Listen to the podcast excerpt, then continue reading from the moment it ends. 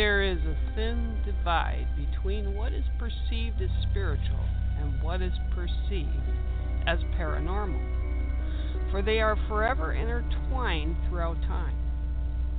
Traveling within the history of the world, we can find examples of spirituality that involves everything from magic, spirits, gods and goddesses, seers, or people said to be able to talk to the dead, to the great beyond. We all have our belief systems, we all have our own truths. So let us possibly bend those truths a bit with some insights and perspectives that may be different than yours or even give validation for what you see as true. Come sit with myself and the best of the best in the research, teaching, discovery, and practitioners of the day. My name is Bear Medicinewalker, and I welcome you to Spiritually Paranormal.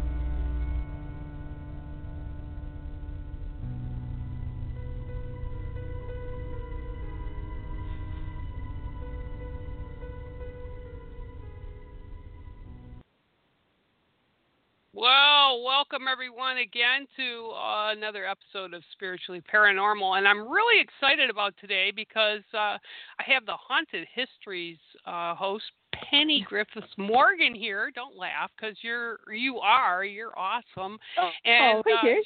she's from uh, the Paris Search uh, Radio Group over in the UK, and um, that's where I've gotten to know her. But we just had so much in common, and and she's so knowledgeable with everything that um, she has studied and I love history, so um, definitely wanted to bring her on today so we can uh, kind of talk about some of the stuff she's done and some of the stuff she's researched. And uh, so, welcome, Miss Penny. Welcome to Spiritually Paranormal. Thank you so much, Bear. Thank you so much. Listening to your intro just then, it's so relaxing. that music. I was just sitting here like, ooh, pinching Well- myself. So chill. I was so chilled out listening to that.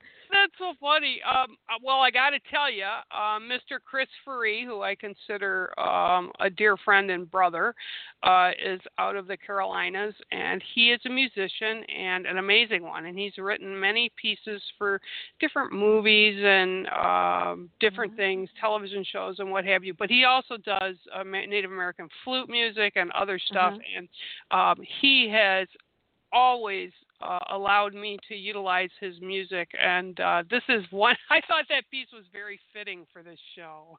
No, it was lovely. It's it was I was I was just sitting here sort of drifting. Listen, it's a bit like that um the flute music you introduced me to your your other friend. Oh, his Johnny name is Lip, little, yeah. little- my little biscuit brother. Yeah, Oh, Oh, Isn't he oh, that stuff. I, I the, the he, he I played um, my husband the video that I just seen. I think it was Tears of Heaven, Tears Mhm. from Heaven, Mhm. and he my husband's not a music music person. I am, but he's not, and he just sort of was like, "That is so relaxing." I was like, "It is, isn't it? It's just the oh, it just oh, just drift away." I'll But have I'll, to tr- I'm I'm getting my I'll energy levels back up. I'm getting the go. energy levels back up for this. Yes. But relaxed is good. I, I'm relaxed. I like to chill, you know. Um, they've got some upbeat stuff too. I'll have to send you over some stuff to introduce you a little bit more to them because uh, yeah, they're they're pretty phenomenal. They they're uh amazing. I love their families and uh Mhm. Johnny has actually been to my home a few times. We've hosted him here in Michigan uh when he's come here to play for uh groups here and stuff over the years and uh yeah, they're great. I love them. They're part of the Wolf and the Bear network, so I absolutely love them. See, I'm a rock person normally. I, my music is rock, but I love listening to other things and something quite sort of different.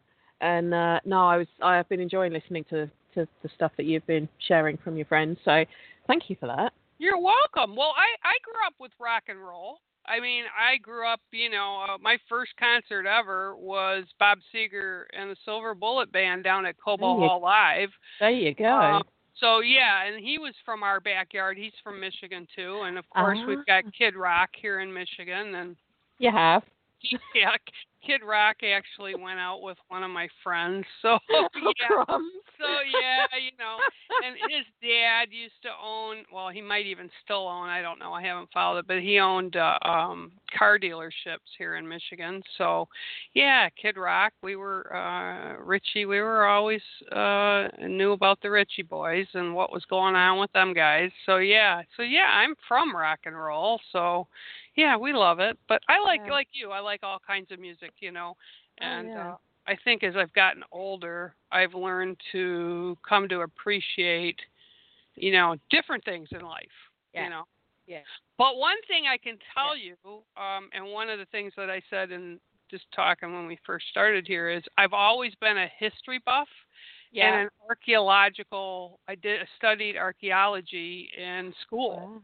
and so that's always been one of my my favorite things and to do the haunted histories is to also do the background of you know where these places and what the histories were over the years and and how po- perhaps they came to be known as haunted Yep. and just so you know if you hear a, a cat kind of crying in the background that's my siamese and she never shuts up so yeah, she's decided to come in here and she's putting her two cents in. So Well, I have to warn you if you hear a child suddenly come in. My eldest son, my nine-year-old, his his dad's just picking him up from his school disco, oh, and yeah, and they've been told they've got to be quiet when they come in. But you Oh, know, yeah. he's nine, so Yeah. you might suddenly go, "Who are you talking to, mum?" yeah, yeah, no, no problem, and that's no problem. I don't have an issue with that. I never, you know, life is never in the way. Life is messy. Life is fun. Life is full of twists and turns, and we never know what's going to go on. So oh, I'm never, totally. I'm never, even on air, I don't have a problem with it. Never have.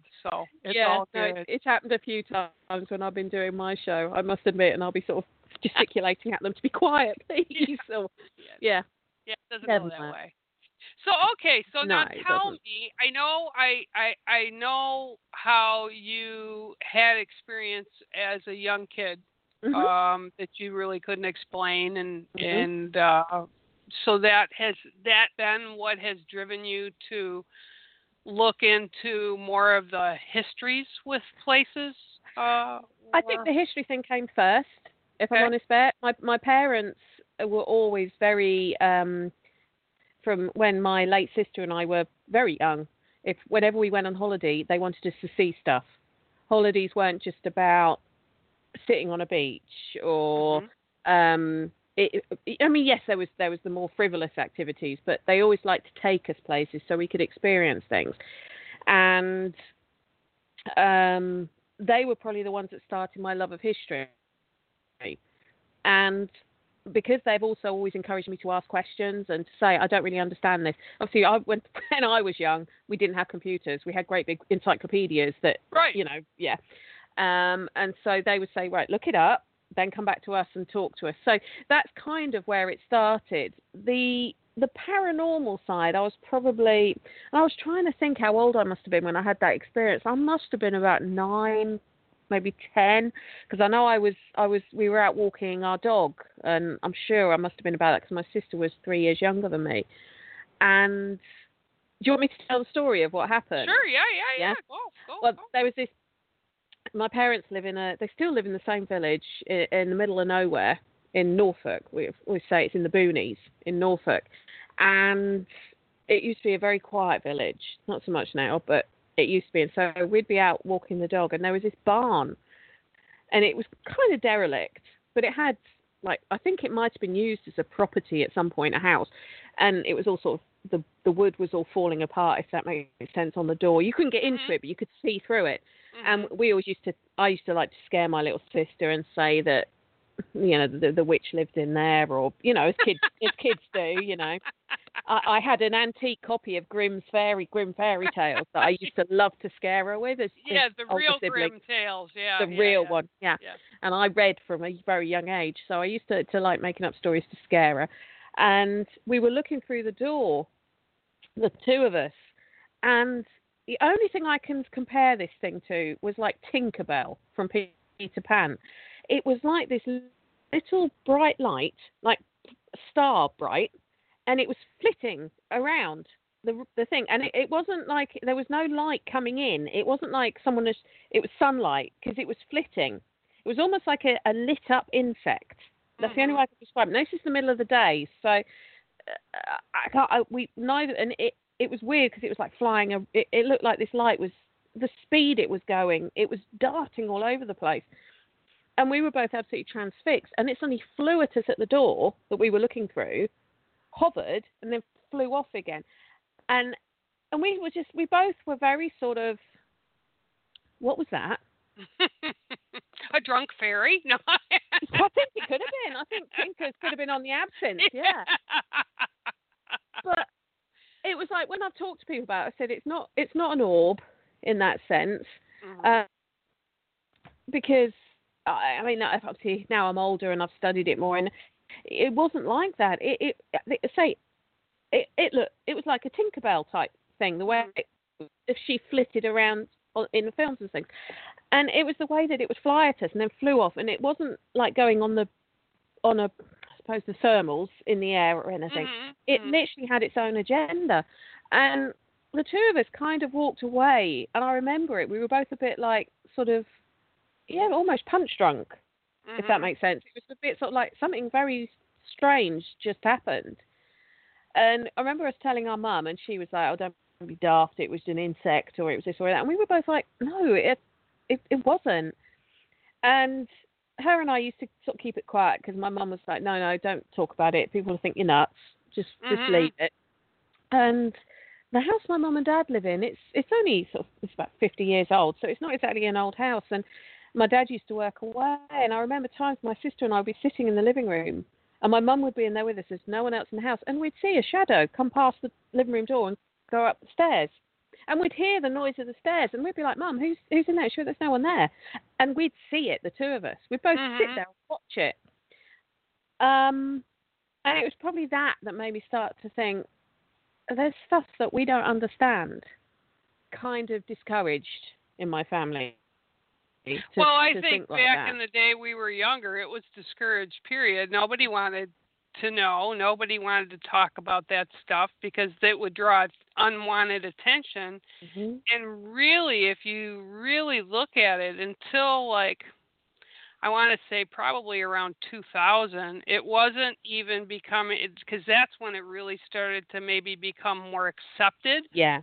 And then even another, you know, 10 years into it, um, before people were really like really openly talking about it and mm. there was more and more like books available even though the mm. books you know i always say books are never um about the paranormal are not absolutes and i always tell people that it's mm. because you know it's just experiences of what some mm. people have gone through to compare to correct yeah you know so uh, you know to be able to see and then eh, i was I'm a psychology major um, mm. as well, and I also worked at Children's Hospital in Detroit for uh, 12 years. So, uh, seeing some of the things I saw back in those days, we all knew there was more, and it seemed like kids were open and still are. I still yeah. believe that that they see more than we do because as we get older, we're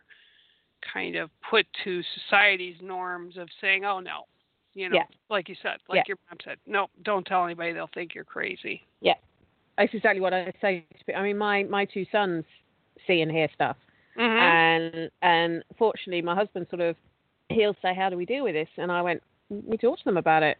I'm mm-hmm. not going to tell them you're not seeing that, you're not hearing that, mm-hmm. um, because I don't want them to think it's bad or it's something weird or um, and that's probably because of my background. Mm-hmm. I'm quite happy doing that, and and I have been called on to do sort of talk to other people's children who've said they're seeing stuff mm-hmm. um, as a friend, but. It, it's. I agree with you. It was interesting actually when I interviewed Barry Fitzgerald, who used uh, Ghost Hunters International. Mm-hmm. mm-hmm. We were talking about this, and he was saying there's been tests done on children's peripheral vision that they see in a different they have a different spectrum of color that they see in until they're about seven years old mm-hmm. and they think this one of the spectrums they can see in and i can't remember whether he said it was the uv spectrum or the infrared spectrum but they have a different spectrum of sight and that's why a lot of them see stuff. That would make sense. Yeah, that adults don't, and it, it would make sense. So I, I, but yeah, I did damp it down for quite. A, I did sort of. I probably when I sort of hit about twenty, I sort of thought, no, I'm not gonna. No, this is. I still believed in it, but I was like, no, I'm not. Uh, it's not. I'm not experiencing it. Um, but then does when it I was, run in your family, Penny? I didn't mean to interrupt, but does it run in That's your all right. Well, that's an interesting question because I think possibly it does, but I think certain members of my family have never realised that's what it is. Now, Does that make your sense? husband have it? No, Okay, so then the boys would get it from you. they get it from me. How about your And- parents? But that's the thing. I'm pretty sure on my mum's side, I'm pretty sure because some of the things she's me, I'll be like, "Mum, that's pretty. That's that's heightened intuition, Mum. That's like." Um, but she's like, but she was raised Catholic, very strict Catholic, um, and and I I think I do think it, it there is a a line, a hereditary line. Um, I do remember her telling me once that she woke up once in the middle of the night on top of the chest of drawers, and she doesn't know how she got there when she was a child Uh huh. but she felt she said all I felt was I felt like somebody had been carrying me Uh huh. and a few of those but she's very guarded about the stuff Well, Um, yeah, having been raised Catholic and then a ca- Mhm. I'm native, but I was adopted when I was seven months old. My parents me look into my heritage, but they were Catholic and Yep. they really loved me and trusted me a lot. And I was the baby, so I was like very different than the other children. Mhm. So my sister, when she was alive, she used to tell me I was spoiled rotten, and maybe, but I was also could see things and hear things, and yeah uh, going through 12 years of Catholic school from grade school on, um, I definitely wound up in the hallways with my desk more often than not because I would tick off the nuns and piss off Yep. the deacons because, you know, I'd say they'd make comments, you know, and I'd say, well, no, that's not what it is. And I'd be seeing somebody behind them telling me how it was, or Yep. you know, uh, one of the deacons I remember that you know, um, the age old uh, Mary Magdalene was a whore. You know, she was. uh well, that's what they call her. You know, and I, I looked at him and I, I remember saying to this deacon, and he was very young. He was only like 28, but you know, this is in a all girls Catholic school too, mind you. So uh, this was in my like 11th grade, and he made that comment, and I said, "That's not true. Who told you that?" He he just looked at me. He said, "What are you talking about?" And he said, "It's written." I go, "Doesn't mean that's right." I said, mm. "She was married to Jesus Christ." You know, I said he, they had a family. Why would you? And this is like before even now, because this was in the 70s. Yeah, okay, Kim, out out in the hallway, take your desk, you know, and then I'd have to go to the principal's office. So yeah, Catholics are like they don't want to know you can see and hear stuff, especially Yeah. back in the old days. Yep. So I understand where your mom's coming from. Y- Yep. Yep. I, yeah, most people do when I say that, but she still doesn't really want to accept it. But um, she does. I think she has shut it off. Mhm. Um, but I get it from somewhere, and the fact that my boys have got it, it's it's there's a line. It's going can't down. truly shut it off, Penny. You can't truly shut it off. You can ignore it, No. Mm. but I I just had this discussion with somebody this morning. I I am a firm believer you can't totally shut it off. It's always there. It's just whether you acknowledge it or Mm. not. Yeah. Well, she, I think she ignores it. She, she, and she tries. It, there must be a real a sort of a dichotomy for her. The, the sort of the having experienced things that she can't explain, but also the, the, the sort of the inbuilt Catholic sort of guilt and teachings, and yeah. It must be a real. But I, I was, I was never really raised. I was never raised a Catholic. I was kind of raised to find my own way from a religious perspective. So, I, I don't have any. This is right and this is wrong Mhm. sort of I sort of take it as I find it. But it's ironic that one of the, the most prolific, weird experiences I had was actually at the funeral of my history teacher. now this is this is this is so true. My my history teacher, I I adored him. My secondary history teacher, Mhm. ad- from the age of like twelve to sixteen. Well, actually eighteen. Um, and it was nothing weird or anything in it. I adored him. We got on incredibly well. Um, I used to see him on a regular basis because he'd drive down this road that went past my parents' house to get somewhere. And if I was out cycling or walking, he'd always wave. And he had this antique car as well, so he was very hard to miss. Quite quirky, and he really, really helped me get to learn history and get to love it. And it was quite frequent after a lesson, him and I would sit chatting about something Mhm. like in more depth. And um, he he died very suddenly. I think he was about 47 whilst he was playing rugby on the rugby pitch. Just Mhm. dropped down dead heart attack. And and I'd left. I was like 21, so I'd left school by that point. I was really upset, really upset because I thought the world of him. Mhm. And I went to his memorial service, and the house was near my parents rather than where I was. The church, sorry, was near my parents. And I drove there, and um, my car keys were in my handbag, which was under the pew in front of me. No no hot pipes. It's the middle of summer. No hot pipes. It's not contacting any stone. It's not being knelt on. When I came out to get back in my car, my car key had been bent over double and twisted 180 degrees. Ugh. The scientist tried to replicate this. He couldn't do it with tools and heating the metal. The and I had no spare car key because my then boyfriend had lost the spare a couple of weeks beforehand. I had to call my sister, who was still around at that point, to come and get me to race me into Norwich to Get- get a new key cut, right? Yeah. and it's a bit of a Thelma and Louise type, killing ourselves laughing as she's driving her little car at the rate of knots into the centre of Norwich to get his key. And it was hilarious. The two of us, I don't think we'd laughed that much ever. Um, and she died a year later. Oh. So I actually think either the key was this was done to my key to stop me getting in the car because something was going to happen, Mhm. or it was to force these memories. If that makes sense, that's the Yep. own. That's the way I sort of because it's the sort of thing my history teacher would have done to protect me. It, is the sort of thing he would have done, and it was one of those things that nobody's ever been able to replicate it with the tools that there was. If that makes sense. Mhm. So, um, yeah, yeah, that was one of the weirdest things, and it, it really sort of made me sort of go, whoa. yeah, it would make Um, anybody go, "Whoa!" I think. but then looking at it in hindsight, as, as sort of as events unfolded over the next few years, I was thinking, if that hadn't have happened, this amazing experience with my sister, Yeah. where her and I were actually like wetting ourselves laughing, Yeah. driving speed into Norwich in her little car, her little mini, to try and get this new speaker. So that's cool though, but that's cool. And and you know, sometimes you're right. The universe steps in and uh I think spirit steps in often to um you know, get us on that right path, to get Yep. us to experience things we probably wouldn't experience, to give us that little nudge in that certain direction. So that's awesome. yeah, That's really cool. yeah. And I'm sure he's really giggling up there in spirit world uh, as you're doing haunted histories.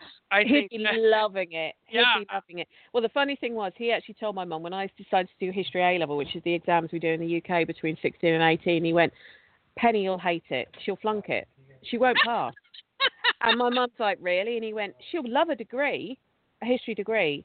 She will hate history A level.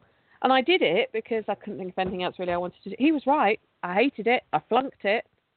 It was the most boring thing I'd ever done in my entire life. And I'm the one who can sit and research for eight hours for a show quite happily. oh but- my gosh. History A level, I hated it. And he was he was spot on. He was completely right. Um, and that's a history lover saying that she was bored stiff by it. So um, That's yeah. awesome. he will he will be he will be wherever he is, and I think he will have a big grin on his face. Oh, I'm sure Um, of it. I'm yeah. absolutely positively sure of it. Mm. Well, let's let's just take a quick break here. Uh, we're at the half hour point right now, believe it or not. And uh, when we come back, I want to talk about some of the places that you've researched. Okay, Okay, sound good? this sounds very good. Okay, we'll be back in a few minutes here on Spiritually Paranormal with my guest Penny Griffiths Morgan from Haunted Histories over on Parasearch Radio. Be right back.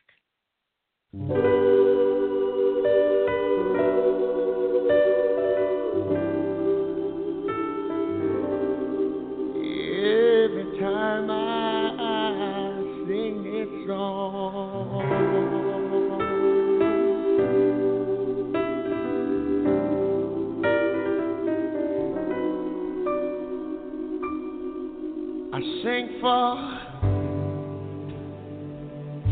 my Georgia. Oh, oh Georgia. Hit it whole way through. This old sweet song keeps Georgia on my mind. Hey,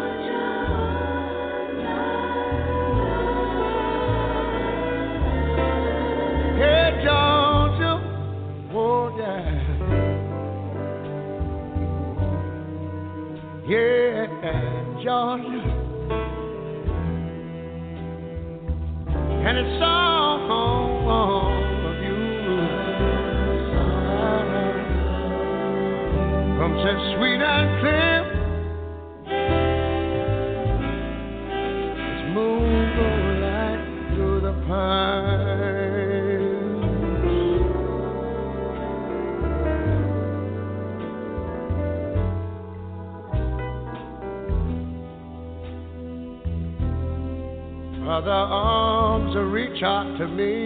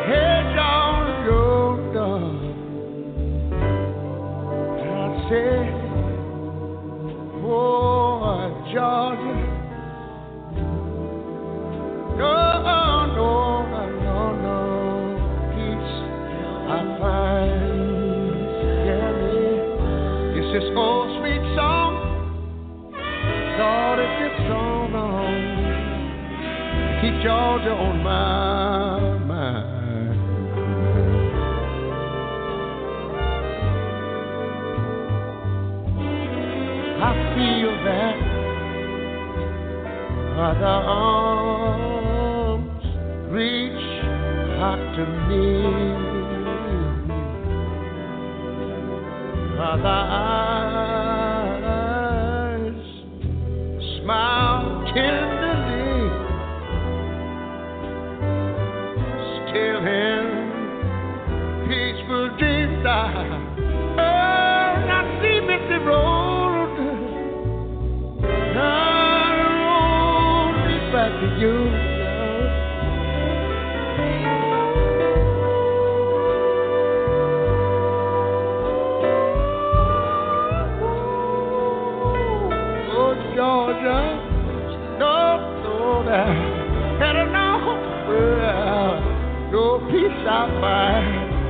You hear me now? It's just this old sweet song. Oh, I say, oh, I say, keep Georgia on my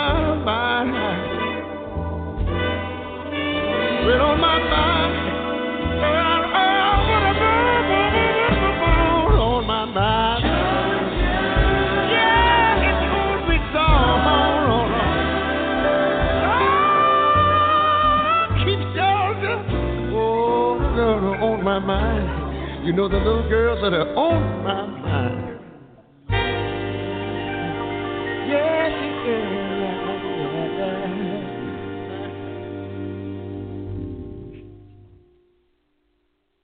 Ooh, always good for a little bit of Ray Charles with Georgia on my mind. I love that tune, and we that are. was fabulous. Isn't that great? I just love it. And I'm back here with Miss Penny Griffiths Morgan from Haunted Histories over on Parasearch Radio, and uh, I'm still excited. We've just been kind of chatting, and that's the We thing I love most is just uh, kind of chatting with everybody and uh, letting y'all get to know what they do and.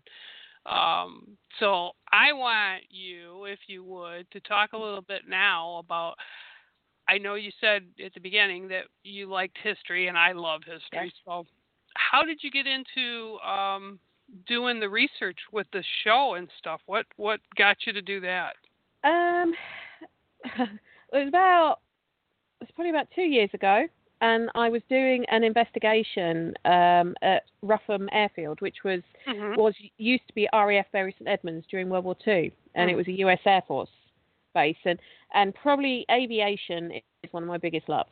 Uh, Oh. aer- aircraft, oh, I love it. I love it. I've been around aeroplanes since I was I was three, four years old. My dad was a, he still is, um, an amateur pilot, and um, he used to take me down to his airfield. And um, I've always loved aircraft, any aircraft. Um, but I, I do love uh, World War II military aircraft. I think they're amazing. Um, what they they did and what the pilots and crews went through and social side of it, and uh, fascinating. So I was doing this investigation at uh, which is uh, uh, well, say Bury St Edmunds. It's sort of on the I suppose the eastern side of the UK, and I, I was doing a Facebook Live uh, with a friend of mine, and um, Andy Mercer and Richard Clements, who used to Richard used to be the Parasearch radio o- station owner, Mhm. and they were larking about and pretending to be my uh, lighting techs and all of this. Mhm. And it was after that that, and I was doing the bit to camera, just sort of ad libbing about the airfield and some of the facts about it and some of the aircraft that had flown from there and all this. And um, it was a, about a week later that Richard sent me a message on Facebook and said, Have you ever thought of doing a radio show? And I was Ah. like, Yeah, ha ha ha. yeah, right. And he, no, I'm serious. He said, you know, the way you were to camera, you were so natural. You you put your knowledge across in a very non-arrogant sort of way. Um, You've got a good voice for it too. Thank you. He said, come up with a show idea and we'll see if it fits in. And I thought, well, history's my thing. And then I thought, what I'd love to do is compare, is almost like compare and contrast the history of a place to the hauntings. And hence, haunted histories came up. And most of the guests I have on, I do have a few who are sort of what I would call history nerds as well. Um, someone like Bill Taboni from Australia. Mhm, He he loves mhm. his history. Him and I will talk for about three or four hours now when we get on the phone. we just go, and his knowledge is as broad as mine, so we can go from any. Oh, it's it just flits around all over the place. It's wonderful. Um, when I had on um, uh, Porter from the Tennessee Wraith Chasers Ghost Asylum, he's a history buff as well. So him and I tend to talk a lot of history, but most of my guests, the the the, the paranormal side is their bag. They don't know much about the Mhm. history. So that's when I came up with that. I talk the history, Yeah. they talk the paranormal. But it's so important to me. It is to understand if you're going to go into a site to Mhm. do paranormal research or you know and i can say there they're beginning to be more research teams out there Mhm. um and i just but it's so important to know the history of the place that you're going into See, I, me- I agree with you there. I agree. But I know an awful lot of people who like prefer to go in blind so that they can then say whatever they discover is a discovery as opposed to they've fabricated it. My my point is the fact that I know the history of places, I can use that history as a trigger to ask yeah specific questions. So, for example, when I did the one at Rougham, um, um, the, the, my friend who I was with, Daisy, we were looking at this map. The reason I'm telling you the story, that we're looking at this map on the wall, and it was of East Anglia in, in England, and it was showing all the different U.S. Air Force bases were. It was an it was a, a sort of 1940s proper map, and she, she she sort of said to me, she goes, "Why were there so many U.S. Air Force bases in East Anglia?"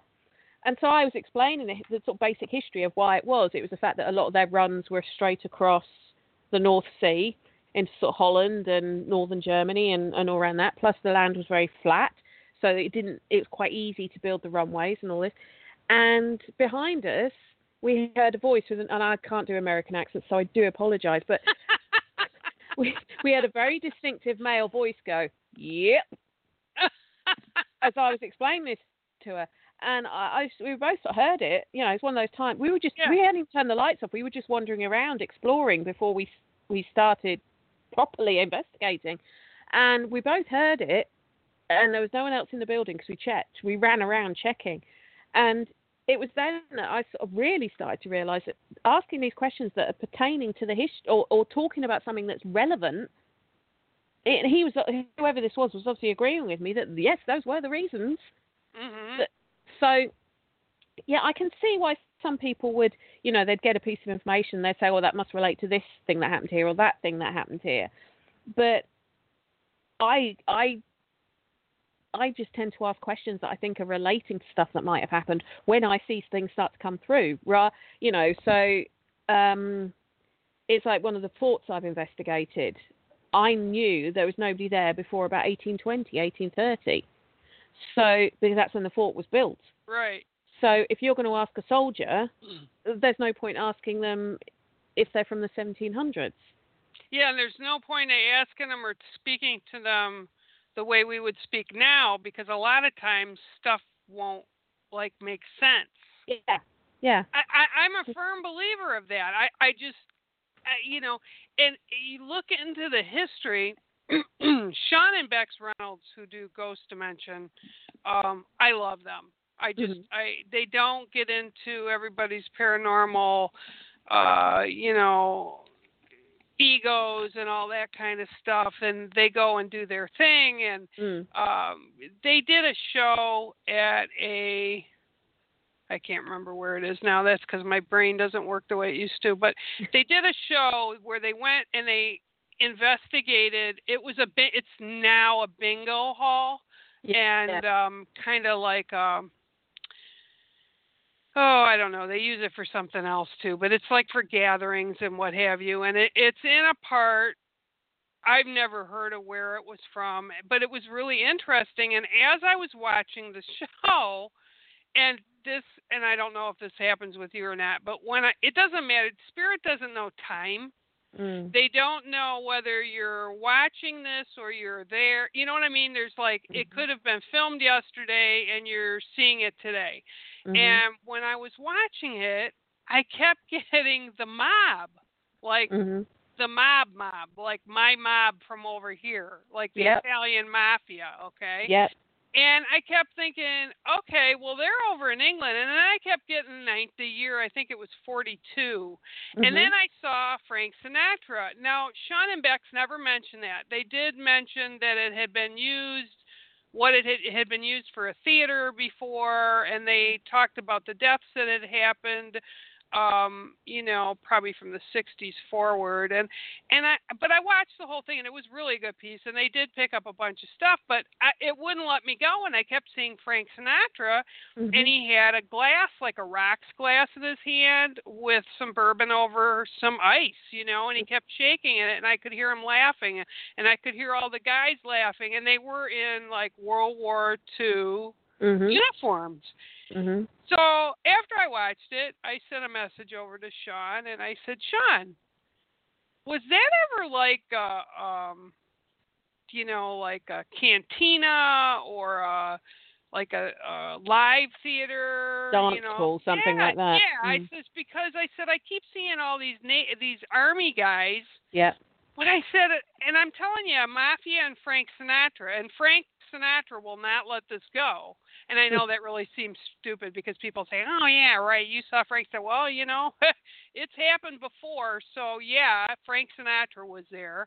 And he goes, "I don't know. We'll have to let's research it." Well, I looked into it on my end as best I could, and he Mhm. looked into it, on, and I'll be damned if Frank Sinatra wasn't there in 1942, wow. and he played down the street at the Opera House that was two doors over, and after he performed, he went to this theater slash casino. Okay, Mhm. so all I could hear was mafia, mafia, mafia and Mhm. he was there and he'd hang out with the guys and it was during 1942 Mhm. when they were there as soldiers Overpaid, oversexed, and over here. yeah Mhm. yeah you got that right Yeah, you go. yeah, but it's always cool to know Yeah. those back histories you know Yeah. it's like I, I just and there's so much history that people don't realize, and I Yeah. that's another thing I love about when you do shows. A lot of times you'll even talk about places here in the U.S. I try to. I try to. It, I try to be worldwide because Yeah. it's fascinating. Yeah. it, it is. It's it's Mm. it's history. Mm. It, and I'm learning as well. I learn every single week, and and that's the other thing I love about it. There's there's crossovers, obviously, of things that I sort of thought oh, I knew a bit about that, and um, and, you know, um, but I learn every single week, and to me, that's my a privilege because I love to learn anyway, and this is a reason to do it, and I I love it. Don't it. you feel that in 2018, uh, like true histories are becoming kind of uncovered more, and that when these research, these paranormal groups and research teams are going in and they're getting evidence, that it's fitting more because truth is coming out with. Yeah? Have you found that? with some of it, it. I mean, with obviously with things like official secrets acts, that that things that have happened have come to the end period when they're not allowed to be talked about.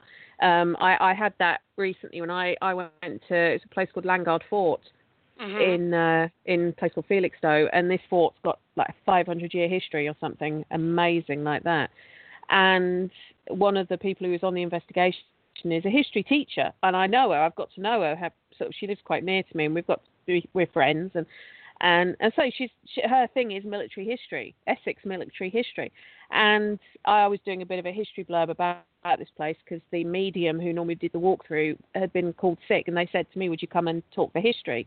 And I was, yeah, of course I will. And and I'd found about this this operation that had been based at Landguard, I think it was World War Two, and I was talking about it, and she was like, "I've not even heard of that," and I know pretty much everything there is to know about the operations that ran out of Essex. And she went and looked, and yeah, that had only been released about a month beforehand, and I just happened to find it when I was doing my research. So, and it made sense some of the information that we got through when we were doing investigations. This this operator was to do with balloons and using them as weapons and things.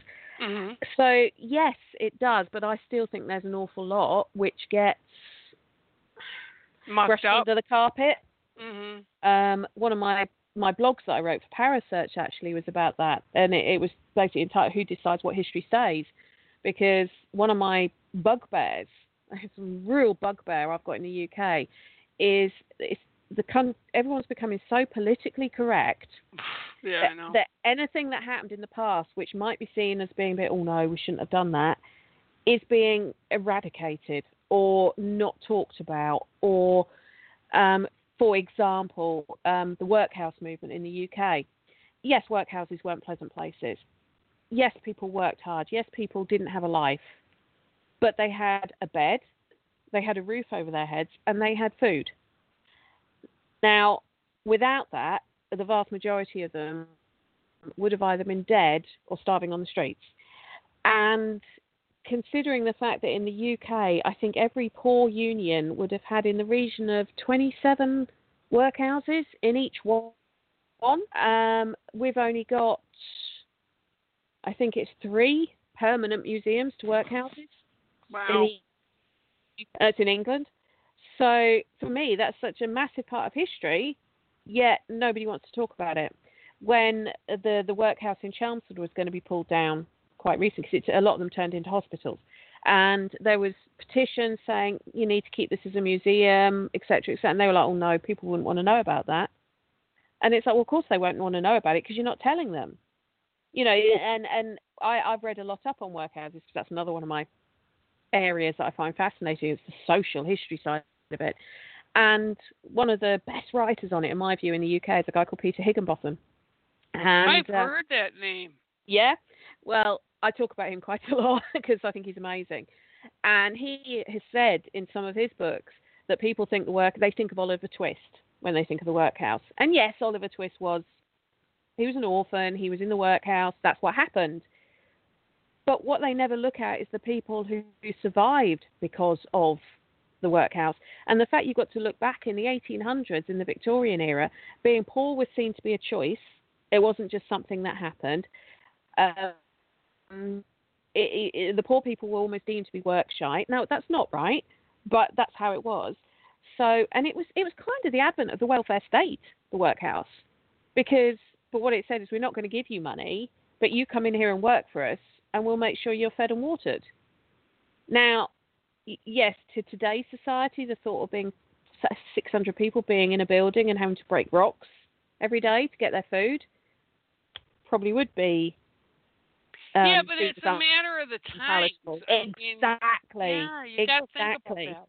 Exactly, well, and that's what bugs me that people want to forget about these things. Asylums. I mean, you you oh, you say you yeah. psychology major, yeah? yeah. When you think, and this is another one I get on my high horse about, when you think of how young mental health treatment is compared to other medical treatments, mm-hmm. of course mistakes are going to have been made in people's lifetimes. Of course it is. Um, you know, and yeah, lobotomies are horrific, and some of the stories. I think it was one of the Kennedy children, wasn't it? She yeah. she had a lobotomy, and it rendered yeah. her basically completely and they, incompetent. they they the lobotomy that was done on her was done by a family friend, mm-hmm. like a doctor that Yeah. was close to the Kennedys. yeah, And it wound up being Joseph, the father, is the one that said, "Oh, we're just going to do this for Yep. her," and didn't let mom know. Rose didn't know at the Nope. time, and it was done. And it, and it, matter of fact, after that, this particular doctor was railroaded out of. there's what- other things that he did that Yeah. yeah. yeah. There's a so- story that he um he he decided to um I can't remember what he did. He was in the middle of doing a lobot- frontal lobotomy on someone, and um he decided to have a conversation and do it one-handed and Yeah. push thing too far in, and all that kind of stuff. somebody on the news media, I think, that was there to report what he was doing and how he was doing it because they were paying him. Yep. It wasn't covered by medical insurance, but he was being paid by. Yep. Basically, it was families of the rich. Yep. That had kids they didn't know what to do with that were mentally um compromised with one thing or the other. Well, and she was brain damaged. She'd been Yeah. she she she'd been uh, starved of oxygen at birth, but, but she she didn't need a yeah. lobotomy. No, she didn't need a lobotomy. But so, it- but a lot of these treatments that we use that we look at now and think, oh my gosh, how barbaric. And yes, there were places where things were done that were and wrong, but a lot of it was a lot of these places were open with the right ideas in mind. They just couldn't maintain it. And when you you know I look at Victorian history in the UK and look at the you know before the advent of the asyl- asylums, a lot of these people uh, they would have ended up in the workhouses or on the streets because no one could care for them. yeah. And yeah, I do think it's wrong that people with epilepsy that were put into them because I do think it's wrong that women who were going through the menopause were put Yeah. into them. Of Yeah. course I do. Of course I do. But, But nobody that knew any better back then. Yeah. And it was yeah. still quite some of the stuff they've come up with is stuff that is used today and albeit changed slightly. Um, I mean, uh, uh, ECT ther- treatment, electroconvulsive therapy. Yes, it looks like the stuff of horror films, but they still use it now, Mhm. and it works for some people. Not everyone. Um, and obviously, there are some things like putting people into insulin insulin-induced comas to try and re- rewire their brains and all that kind of thing. Yeah, we know that doesn't work, but they didn't then. No, they didn't then. And And- and yeah, and tried it. everything yeah, everything with uh, um progression with medical There you go. is always that way. You Yeah. know, I look at one of the atrocities that I hate that are is really pushed under the rug here with histories and um, I've seen some teams go to these places was the uh, Japanese Asian internment camps out in California yeah. or in during the 1800s when they were building the railroads or mining for gold how the Mhm. chinese were brought in and you know they were just like lower than even Yep. They were vermin. yeah they were lower than black slaves I'm They not saying they were vermin. no, no, they that's the like way they were looked Yeah. at. Yeah. Yeah. And this is a history that really didn't come out till more recently, I know like it's been like the internment camp. Mm. Nobody wanted to talk about them, and seriously, I had I didn't even in history classes, and I used to take the history classes that I took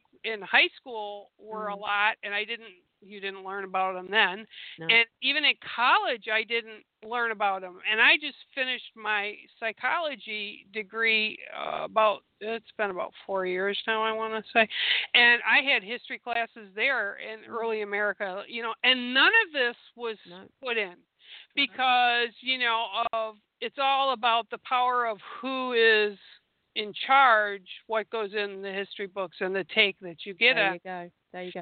I knew about. We had German internment camps in the UK Mhm. in World War One. They were down on the Isle of Wight, Mhm. and I I don't know why I knew that, but I'm not. I knew that, but I didn't actually learn about the Japanese internment camps in in World War Two in the States. It was actually watching an episode of Hawaii Five O. Believe it or not. oh yeah, Uh, yeah. right? And there was an episode in there where they were flashing back to the 1940s, and they were in one of the internment camps, and somebody, a, a, a guard had got murdered or something, and this, this, the son or the grandson was trying to make it, say to um, Steve, it wasn't my grandfather who did it. You've got to find out who really did it. And I was like, what prisons for Japan? And so I googled it. I looked it up because of it being on there, and was reading up on it. So one of the things And I say to people is you never know what's going to trigger your interest in history. Yeah. You never know what's going to make you go, is that real? No, it oh, can't they be. Look it up. shove it under the rug. They're Oh, still yeah. shoving that under the rug. Um, not as much, obviously, because it's it's known, but nobody wants to talk about it. Mm. It's it's like you know the UFO thing. You know Mm. how many places in the United States and I'm sure worldwide where UFOs have been sighted. And I mean, I'm talking like in the 40s, you know, in Mm. the 50s, and that's all shoved under the rug. They don't want to talk about that stuff. They don't want to talk about what maybe they did or didn't do. it's a weather know, balloon. Yeah, it's a weather. They're all weather balloons. Well, I can honestly sit here and say it wasn't a weather balloon around my house on my lake here, and I can tell you that the state boys, the state troopers, didn't know what it was, and the base that's like two and a half hours away from here, we called them, and they had nothing up in the air either, and it was a hovering thing Yeah. and it wasn't a it wasn't a drone you know it wasn't a helicopter it was big it had lights it went around my house it was in the Mhm. winter and it scared the bejesus out of a lot of and Mm. It actually made me nervous and it wasn't the first time i've seen one Mm. but this one really super made me nervous maybe because it was going around my house yeah. yeah, you never know. You never know what it was looking Yeah. for then. I wound up calling somebody and I made them stay on the phone with me because it made me that nervous. I wouldn't even go outside to look at it. I could see it, and it, I could see it out of every angle, out of every room in my house through a window, and that was close enough. And it was big, it was bright, and it hummed. And Wow. uh, I can't tell you what it was. Yeah. But you know, those are things that the government's still shoving under the under the rug. playing devil's advocate though, the reason I think they do is I don't. I think it's the case of some people could cope with it, knowing the truth. I think there's an awful lot of people that couldn't. Um, and and I think it's that all crumbs. Do we risk there being like a, you know, um, chaos by telling people what's gone on at Roswell and what's at Area 51 and what reports we've had and stuff? But do you think there really is like almost like equivalent of an X Files department in the FBI or NSA or whoever? I I don't know if it's FBI. I would think that there's some government group. I would think there has had to be, and Mm. I think that you know I I know and I'm a firm believer that they have a division of science uh, Mm. that studies um psychological warfare like Mm. psychics like Yeah. Well, they um, did that in World War Two, didn't they? yeah They had and they, that they had um, yeah yeah, was not astral projection. I'm trying to think what they called it. Um, remote viewing. yeah Yeah. So they used that in World War Two, and they used it, and it worked, but they didn't want to admit it. Well, no. So- Why you want to do that if it's supposed to be a secret? They're going to make you think you're crazy. But yeah, I would think, why wouldn't they? Not so much you think they do, but why Mm. wouldn't they? Yeah. I, I would think that probably most countries do, and uh, you know, knock on Yeah. wood, I'll say this, and I don't have a Russian connection, but I would imagine the Russians have been doing it for years. I would have thought so. I would have thought so. I mean, you you look back in history about the accounts of the Men in Black, and I'm not talking about I'm not talking about the Will Smith film. I'm Oh. talking about where that comes from. Dang, I wanted Will Smith to come into my house. I wouldn't mind Will Smith coming to my house either. He could he could shine that probe thing in my face all he likes as long as he was standing there in front of me. Forget it. Um, forget it. Forget. yeah. Yeah, I can't. for five seconds. Okay, Yeah, forget it. just let me remember you seeing in your black suit looking handsome, Will. Just as long as I remember that bit, I'll forget everything else. Yeah, I wouldn't mind him being my man in black turning up. To be honest, I quite like Tommy Lee Jones as well as an Oh older yeah, man. But absolutely. The two of them turning up, I'd, I'd be like, "Take me away, officer. I I've been a bad girl." Yeah. Uh, but that's all that's all part of history back in the 1940s when the G-men started around, the whole Men in Black started appearing. So Mm-hmm. again, that's history. That's it. I know we haven't got long left, but I'm taking over the interview role. That's Sorry, okay. I'm. No, It's a bit weird. It's a bit weird having the tables turned on me. But people think history is your fuddy duddy. In 1566, so and so did this, and in 1680, it's not. History is something that happened yesterday. Mhm. So the fact that at the beginning of the week, um, our royal family announced there was going to be another royal baby, Mhm. that's now history. Mhm. That's now history. And and this is what I try and say to people that hist- I mean, when I did, I've done shows that were from the 90 things happened in the 1960s, and a lot a lot of people go, remember that. I can remember that. Well, it's still history. It's still history. But and and involved. Even so, even though it's history, like what we just said is now in the his, it's in history, right? Because it's in Yeah. archive. Yeah. Um, it's history. But even if you look into things like, say, the Masons or the Knights Templars, they Yeah. don't go away. Science doesn't go away. Nope. Scientists may die, but their work is still here, and everything evolves. yeah. It's Agreed. like witchcraft. Somebody, oh, my daughter. We were talking. Uh, she was home this weekend, and she brought something up, and something about witchcraft or something, and and I just laughed at her. I said, "You think?" She goes, "I would never be a good witch." She said, "Well, I don't know. Maybe I would." I go, "Well, you are a witch." She says, "What do you mean? That's not nice." I go, "We're all. If we cook in the kitchen." You do a form of witchcraft because you're Mm. working with herbs and spices and you're mixing potions yeah they're food but it's witchcraft it's a modern day witchcraft you know Mm. if you go into a different religion and you know they're using uh you know incense or or you know um oh, candles or what have you Mm.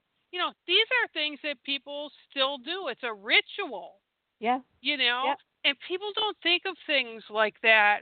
Uh in life you know that oh that's not a ritual that's got nothing to do yeah it is it's whatever evolved you Yep. know so yeah i love it i love it i love it i love it it's Yeah, I do. I do get a bit sort of overly passionate. I I do sort of apologise when I say I'm the history nerd, but um, friends do seem to like it when their kids have got to do school homework on history and they can't get them interested in it, so they call me.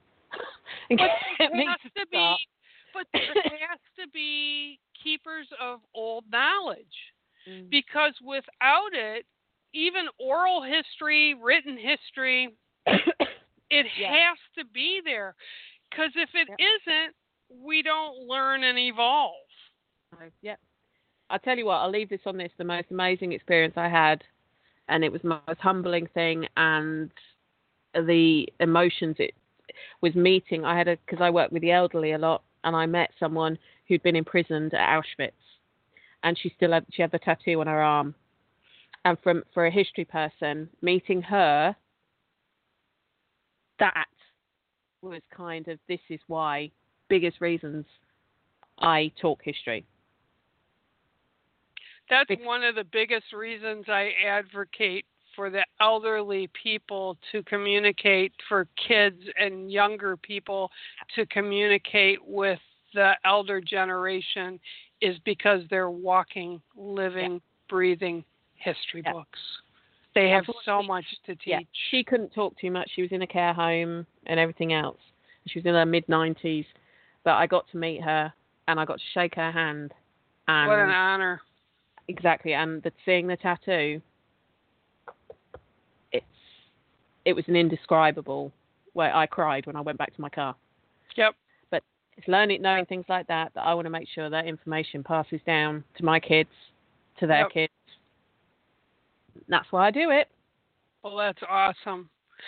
Thank you so much, so much, so much for being here oh, today. What a joy. It. I love talking to you. Well, I told you we'd have fun talking and I knew we would. Good. Yeah, it's all right. So where can they catch you and listen to your shows? You want to give yourself a little commercial? Well, I'm going to plug now. I'm I'm nearly finished my book called oh. My Haunted Histories. Yes, yes. Yes. Um, and that's thanks to um, um, well, Kerry Greenaway, who runs Parasearch. She was one of the ones that suggested I do it, and my good friend Richard Estep, the writer, he was another one that suggested I do it. And that's going to be that's ten chapters, raised basically of my show, but with places I visited it, visited, mm-hmm. so I can talk about my experiences there as well as the history. Um, that should be out. I'm hoping to publish that by the end of the year. If people want to listen to me, um, my show goes out on a Wednesday at nine o'clock UK time.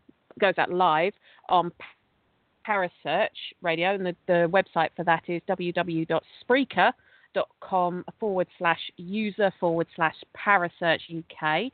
Um, we're also on YouTube under Parasearch Radio, and my show's called Haunted Histories. Awesome. Well, I also have everything listed here on the show explanation above or below, wherever it is. And uh, you can definitely Google uh, Parasearch uh, re- Radio. And yeah, I think the website's parasearch.org. Parasearch.org yeah. is our website. Yeah. Okay, and you can definitely find them over by the Wolf and the Bear Network, and on my website this will be archived as well, so you can check back if you have to. So, will you do it again? Will you come back again after the holidays? Of course. All right. Of that sounds course. so great. We'll have so much fun again. I oh, yeah. It. I enjoy we'll it. I yeah, it. there's always new things to talk about and and great things to talk about. So I want to thank you for stopping in, Miss oh, Penny. And until next time, we're out from Spiritually Paranormal and see you next week, guys. Bye. Thank you for listening in today on Spiritually Paranormal as brought to you by the Wolf and the Bear Network. Many blessings of the day to you all. Music has been brought to you by Chris Faree and is available over at chrisfaree.com and iTunes.